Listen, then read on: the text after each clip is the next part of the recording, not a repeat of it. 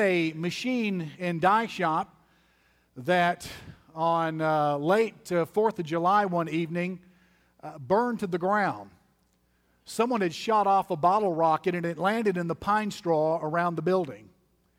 And in moments, the whole thing was engulfed and in flames and burnt to the ground rather quickly. He had renewed his insurance, but his insurance agent had failed to file for him. And so he had to enter into uh, legal proceedings with an attorney to get the company to pay. Fortunately, those of you in the insurance industry know about E&O insurance. It's insurance for uh, insurance agents when they make a mistake. And so he was covered, but he had to go through all the legal proceedings and go through essentially some arbitration, I believe it was, to have this paid back. But that didn't take for a year. It took him a whole year for his insurance claim to come in, for him to be paid by his company. But in the meantime, he kept all seven of his men on the payroll. And he had a man one time that came to him who said, At some point, it's going to get tough for you.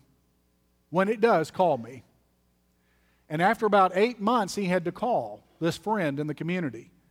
And the man came by with a hearty sack filled with $50,000. Just gave it to him and said, Pay it back when you can. There was no contract, there were no witnesses but the two of them. And in time, Mike was able to pay back all $50,000. In fact, without income, Mike continued to tithe. And we told him, Stop it. You don't have any income. He kept all of his men on the payroll as they cleaned up the shop and started rebuilding uh, the uh, new shop in its place.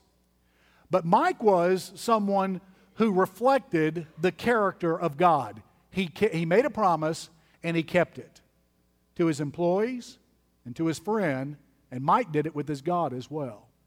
That is much of the spirit behind this text in verse number 13 and verse number 14.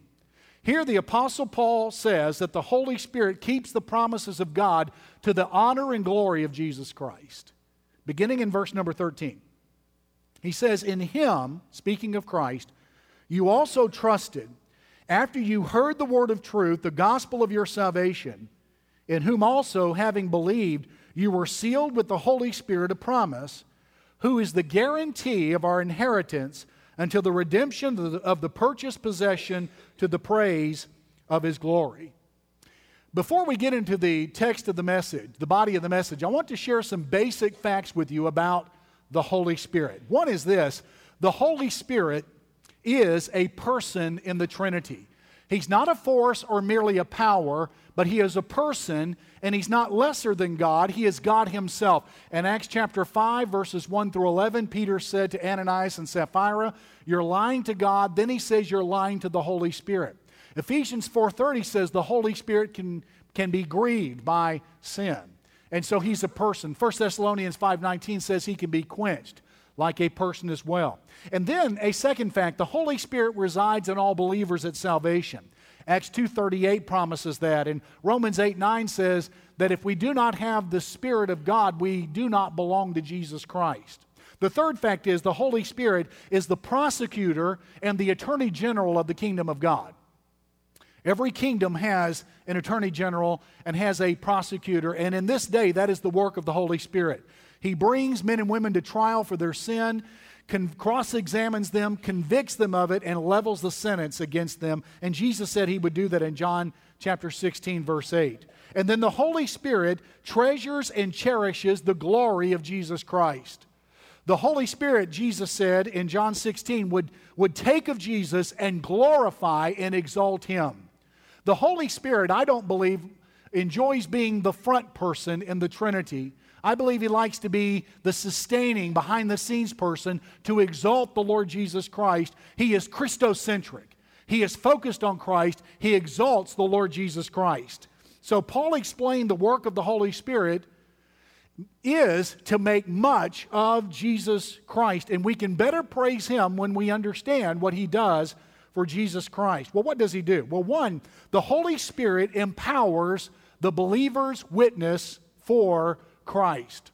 In this day, so many are worried about method and technique and coming at non Christians from an angle that we really forget and overlook what is vital and necessary in sharing the gospel of Christ in our world. Uh, Jesus made this very clear in John 16, 8, that the Holy Spirit would come and convict. In Acts 4.31, it explains the apostles were so effective because they were filled with the power of the Holy Spirit. And then Paul would say in Romans chapter 1 verse 16, I'm not ashamed of the gospel of Christ, for it is the power of God unto salvation to everyone who believes.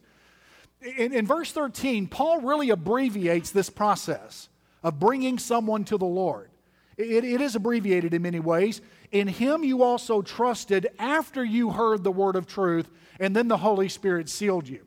What, what Paul covers in other places is that the Holy Spirit, through our voice and our verbalization of the saving gospel of Christ, confronts unbelievers with great power, turns their heart to the Lord, they repent and they believe, and then they are saved, and then he seals them. And that is what is implied in this text. You, you may ask the question how can I penetrate unbelief? How can I penetrate stubbornness? What can I do? How can I penetrate darkness? And I've got good news for you. You don't, He does. He is the supernatural power that ignites gospel power when you share the verbal gospel of Christ. And so many are looking then for a sign that the Holy Spirit is working with the non Christian and they're looking for some kind of physical reaction, some kind of emotional reaction. I've got news for you. Faith comes by hearing, and hearing by the word of Christ. And what that means is, is that the sign that God is working with a non Christian to convert that non Christian to Christ is that someone is sharing the gospel. That's the sign. So when you verbally share the gospel of Jesus Christ, you have the power of the Holy Spirit, no matter what you see, no matter what you witness in the non Christian. So here's the point if you want the power of the Holy Spirit, share the gospel. Well, what is the gospel? 1 Corinthians 15, 1 through 3 defines it very well that Christ died for our sins according to the Scriptures, that he was buried, and that he was raised from the dead according to the Scriptures. And then he appeared, and Paul later says, I trusted him as Lord and as Savior. That is the simple saving message of Christ. You say, well, that's too simple. Well, if you shared something more complicated, you could get the glory. But in saving people with the simple gospel of Christ, Jesus alone gets the glory. And that is much the point. So the Holy Spirit makes much of Christ's gospel, and that's why we share this every time we open the Bible here in this place. It is extremely important to God that you come to know Christ. So much so, he executed his only son at the cross and raised him from the dead. And it now offers, if you'll reject what keeps you from Christ and following him, and if you'll trust only the death and resurrection of Christ, he will save. In other words, he will cancel your, the debt of your sin against you eternally and permanently and instantaneously here today. And so at the end of the message today, we'll give you the opportunity to meet the Lord and to come to Christ. So the Holy Spirit empowers the believer's witness about Christ. But there's a second thing the Holy Spirit seals the believer's position in Christ. He seals the believer's position in Christ. Paul makes much of this in verse 13. He says, In whom, or in Christ, in the middle of verse 13, in Christ also, having believed, you were sealed with the Holy Spirit of promise. Now, this word here, sealed, is a very interesting word and a very uh, profitable study a seal in the first century is something everyone w- was familiar with, much like you were familiar with a signature. And that's what a seal served as, is something like a signature. It was usually soft wax that had a, uh, a, some kind of design impressed into it. This design was usually found on a ring. Kings and government administrators and private citizens had these kinds of things. And so they would verify the worthiness and the authenticity of a document or a letter of some kind by pouring soft wax on it and then taking this ring and impressing on it the image of their ring. And it served in four different ways, much like a signature. One, it uh, was a seal uh, that indicated security. And this is what uh, King Darius did when he sealed Daniel in the lion's den to make sure no one would get in to secure the den, he sealed it with this ring. And that indicated, don't mess with this place, leave Daniel there. And he trusted the Lord would take care of him. Well, with the Holy Spirit in your life, after you trust Christ and the, his gospel, with the Holy Spirit in your life, the presence of the Holy Spirit announces to the world, leave this child of God alone, he belongs to me. And so there is enormous eternal security found in the presence of the Holy Spirit. But the seal also indicated authenticity much like your, your signature. The image varied from person to person, and it identified the person who would send the letter, who would seal a document. And it, again, it is much like your signature. The presence of the Holy Spirit in the believer's life is a mark of authenticity that you really belong to the Lord. And when you come to Christ, the Holy Spirit comes into your life and indicates to heaven and earth that you really belong to Jesus Christ. In other words, you are an authentic child of God if and only if you have the Holy Spirit. And then a third thing that the seal did is that it indicated property. People would uh, seal their property. In fact, in the first century, they would use seals of one kind or another to brand cattle.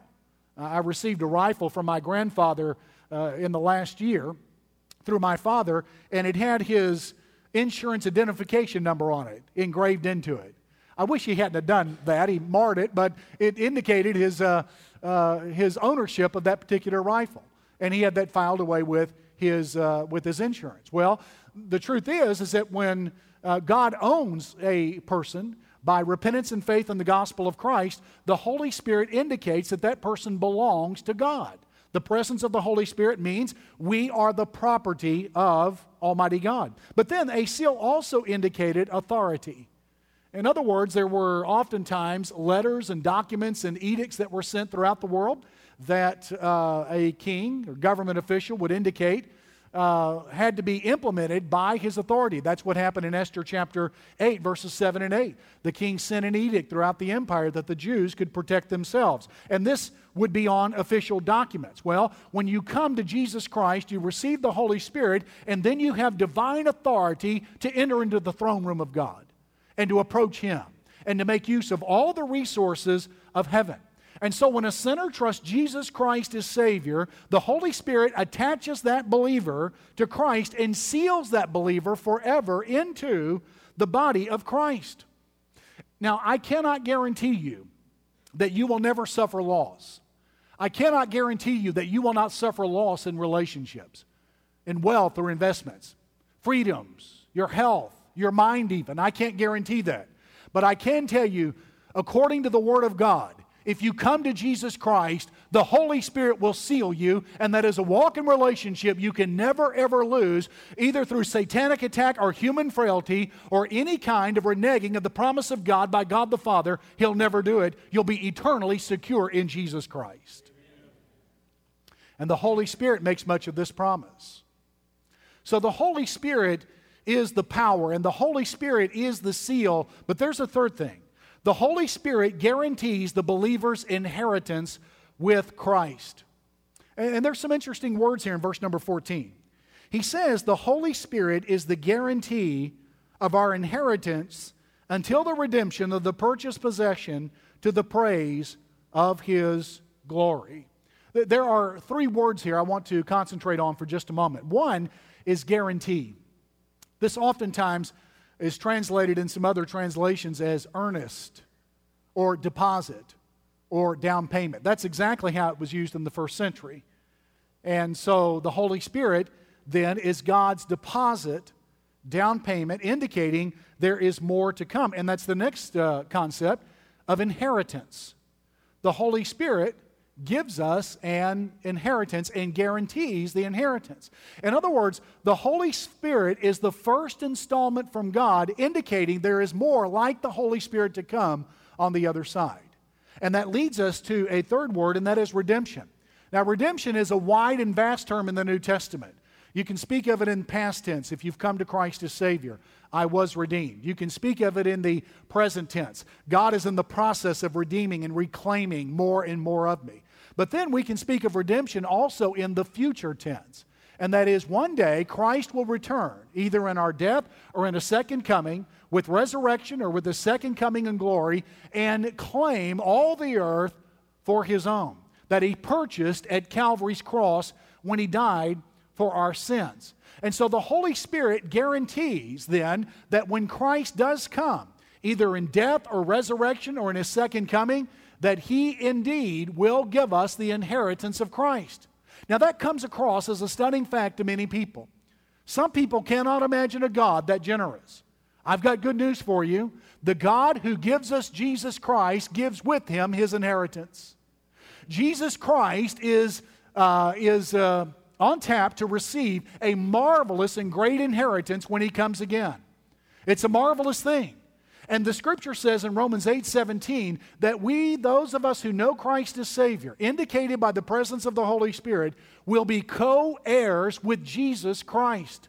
In other words, Jesus Christ graciously and abundantly and lavishly shares the inheritance he has with the children of God.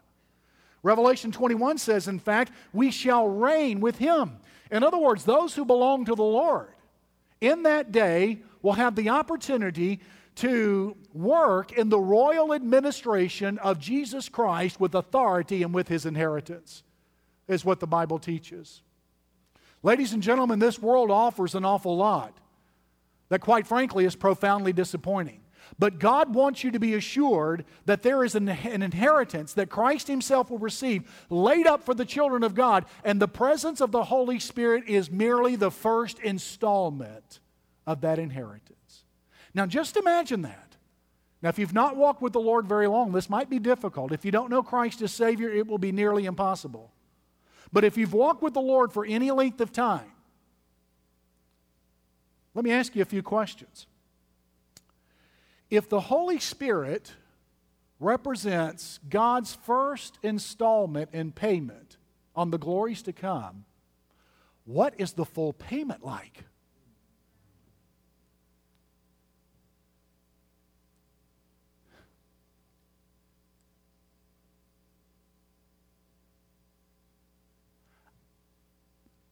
I could die now. Don't get any ideas. But, um, and even if there were no heaven and my existence ended in the grave, what I've experienced of the Lord Jesus by the Holy Spirit has been enough for me. The love and the floods of forgiveness and the cascades of grace and the torrents of mercy that have come my way in these years that I've known the Lord Jesus have satisfied my soul. All that thrills my soul is Jesus. He is life to me, and the fairest of 10,000 in my blessed Lord I see. Something I have to repeat back to the Lord over and over again just to get it off my heart. If I keep much of this to myself, sometimes I fear I'll explode. And that is merely the first installment. Can you imagine what the full payment is like? If, if the love that we have now is merely the first installment, what will it, the love be like at the full payment? If the glory of God we've witnessed now has been merely the first installment, what shall it be like when it comes in its full measure? If the grace and if the mercy and the kindness and, and the momentary glimpses of his face are merely the first installment. What will the full measure be like? I can only imagine.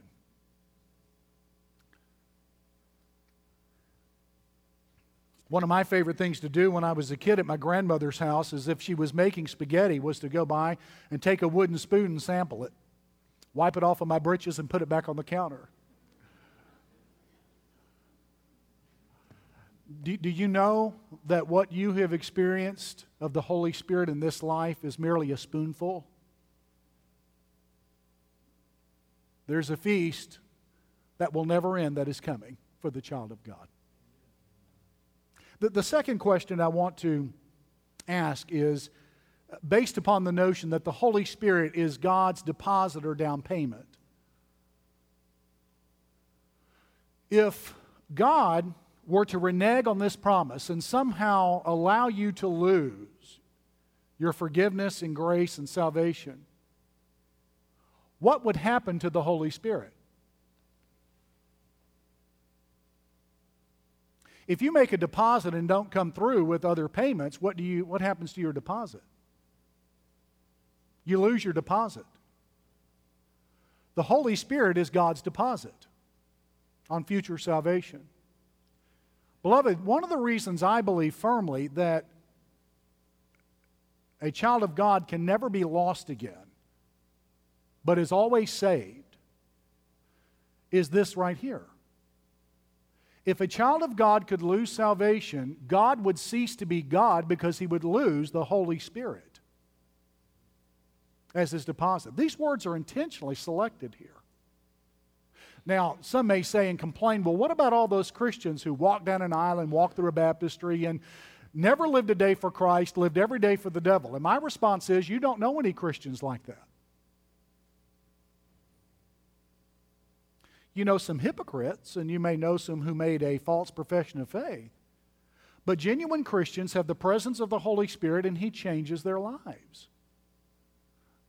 Can't help it. I'll, I'll elaborate on that in just a moment. But the truth is, is that that surprises many people. It reminds me of what Vance Havner said. He said, Most Christians today are so subnormal that if one of them became normal, we'd all think he's abnormal. The standard of New Testament Christianity is much higher than what we've oftentimes supposed. When Christ comes into a life, he begins the irresistible process of shaping someone more and more into the image of Jesus Christ. And if that irresistible grace and force is not in the life of a believer, that believer has very good reason and cause to question the genuineness of his or her faith in Christ. And so the standard is very, very high for New Testament Christians. But you have to understand, please don't say, well, I'm, I'm going to try better. That's not it. You don't try more, you trust more. And faith is what leads you to change because the Holy Spirit performs it in your heart and life. So the Spirit makes much of Christ's inheritance and it's guaranteed to us. Now, I want to ask a third question here is and this and this is it. Does the Holy Spirit live in me? Let me give you several indicators to make this clear. Uh, and I'll start with the letter A. A, if the Holy Spirit lives in you, you have assurance of salvation. Romans chapter 8, verse 16 says, The Spirit bears witness with our spirit that we are the children of God. You do not need to search necessarily for a pastor, staff member, or committed Christian to assure you that you know the Lord. Now, we'll help you, and there's a way to do that. But that's not always necessary. The ultimate witness to the reality of your salvation is the Holy Spirit Himself. The Holy Spirit communicates with the believer when the believer is a genuine child of God and gives that believer the assurance that he or she really knows the Lord. Letter B.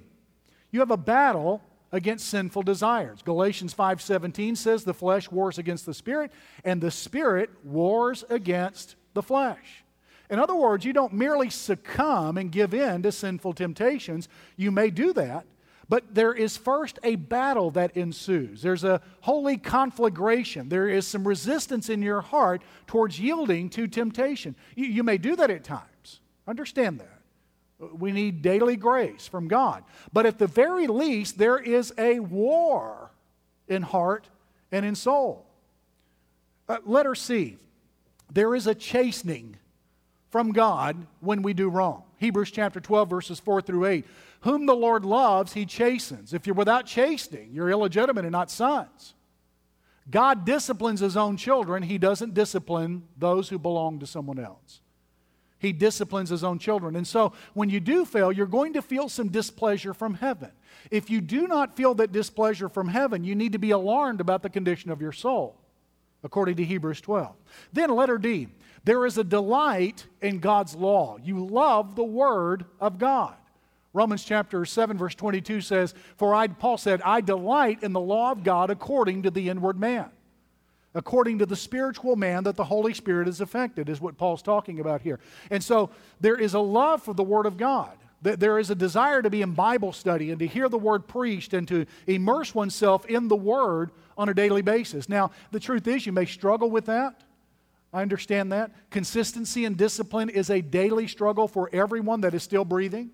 But the truth is, is that there is a desire, there is a delight in the Word of God. Eh, letter E, encouragement in the right path. Uh, Paul said, For as many as are led by the Spirit of God, these are the sons of God. Those who belong to God have had times of leadership from the Holy Spirit in the right direction in making decisions. In other words, it's really clear when the Holy Spirit is in someone's life. And so we evaluate and judge ourselves. I remember when Jonathan was born, it was really obvious he was in our house. It was. The house sounded different. There were giggles and there was laughter. In fact, a few months before Jonathan was born, when I would stand and preach, he would go into action in utero. I want to be delicate, but he would uh, engage in what Michelle called uh, embryonic uh, gymnastics. That's what he would do. And then he was born, and when he was in the worship center, when I was preaching, he would look my way. And then after a few months, I went to preach uh, and speak uh, to some Baptist men. And Jonathan was in the back of the crowd with his mother. And the moment I started speaking, he started heckling me. That's the first and last time that's ever happened. Please don't get any ideas. But um, Michelle had to carry him out. So, so the home sounded different because Jonathan was there. It looked different. There were toys and boxes of diapers and bottles, and just a tremendous, overwhelming amount, especially of toys. Of course, you know his favorite toy after a few months was a cardboard box. But uh, it looked different. And then it felt different because there was a little boy to hold. And then it sure did smell different. And worst of all, when Jonathan came into our home, worst of all, I was no longer the most popular male in the house. I was supplanted by a six pound, two ounce little boy. And I've not regained my position since. Now, that was our first of four children, and 20 months later, we had a girl. Well, you'll get that later. But that meant a lot of changes as well. In other words, whenever whenever infants come to live into a home, it's different. And beloved, if a six pound, two ounce baby can change a home, the presence of the third member of the Godhead in your life will change you, and it's obvious that He's there. And and so, even asking the question, Does the Spirit live in me, should really be unnecessary because His presence is so clear in the life of a genuine child of God. And that's why I worry about some people, and I'm concerned. The Bible says in Acts 2:39 that when we repent and believe the gospel, God gives us the gift of the Holy Spirit. And if he gave Christ at the cross, he'll certainly give you the gift of the Holy Spirit and is sealing and empowering and guaranteeing ministry and heart and life. There's a great need because some of us are embarrassed about Jesus. Some of us are afraid to mention his name. And Jesus warns in Mark 8:38 that he who's ashamed of me and my gospel when I return in my, with my holy angels of him I will be ashamed. Some of us are not the possession of God but possessed of self and self-rule and the solution is a new heart. The new heart empowered and changed by the Holy Spirit. The way that we get that is to reject anything keeping us from Jesus Christ and God invites you to do that today. Jesus in fact said unless you repent you shall likewise perish, to react vehemently against the sin that keeps us from Jesus Christ, from the self that keeps us from Jesus Christ, and to cast ourselves in faith upon His strong and saving arm. to trust what He did at the cross and the resurrection. You'll have the opportunity to do that this morning. And we pray, Father, that friends would do that today. That they would open their heart and life and say yes to Jesus Christ and bow everything before Him. I pray, oh God, that the Holy Spirit would do that prosecutorial work in hearts and lives today and magnify Christ so that friends couldn't stand themselves unless they surrendered to Him. Would you make his, strong, his work strong and vibrant and intense today that Jesus may be glorified? In just a moment, we're going to sing a song. And as we sing this song, we're going to invite you to come. We'll have staff here who will help meet your spiritual need. Simply what you do is you step out from where you are, you meet a staff member here on the front, share your spiritual need, and we'll help take care of that with you today. There's no magic to walking down the aisle at all. We simply want to offer practical help today for you to do serious business with the exalted and glorified Lord Jesus Christ. And He wants you to come. He commands to come now and to say yes to Him now. Why don't you come in just a moment? Others of you need to become part of this church here at Beach Haven. We want you to come. God may be calling you, some of you, to ministry or to missionary service. Why don't you come? You may have some other need. You come. You feel free to come. But we will be glad to help you meet your need. Would you quickly stand with me, please? I'm going to finish my prayer. We'll ask you to come. Father, we pray that you would work for Jesus' sake now, that the words of our mouth, the meditation of our heart will be acceptable in your sight, O God, our rock and redeemer. In Jesus' name we pray. Amen.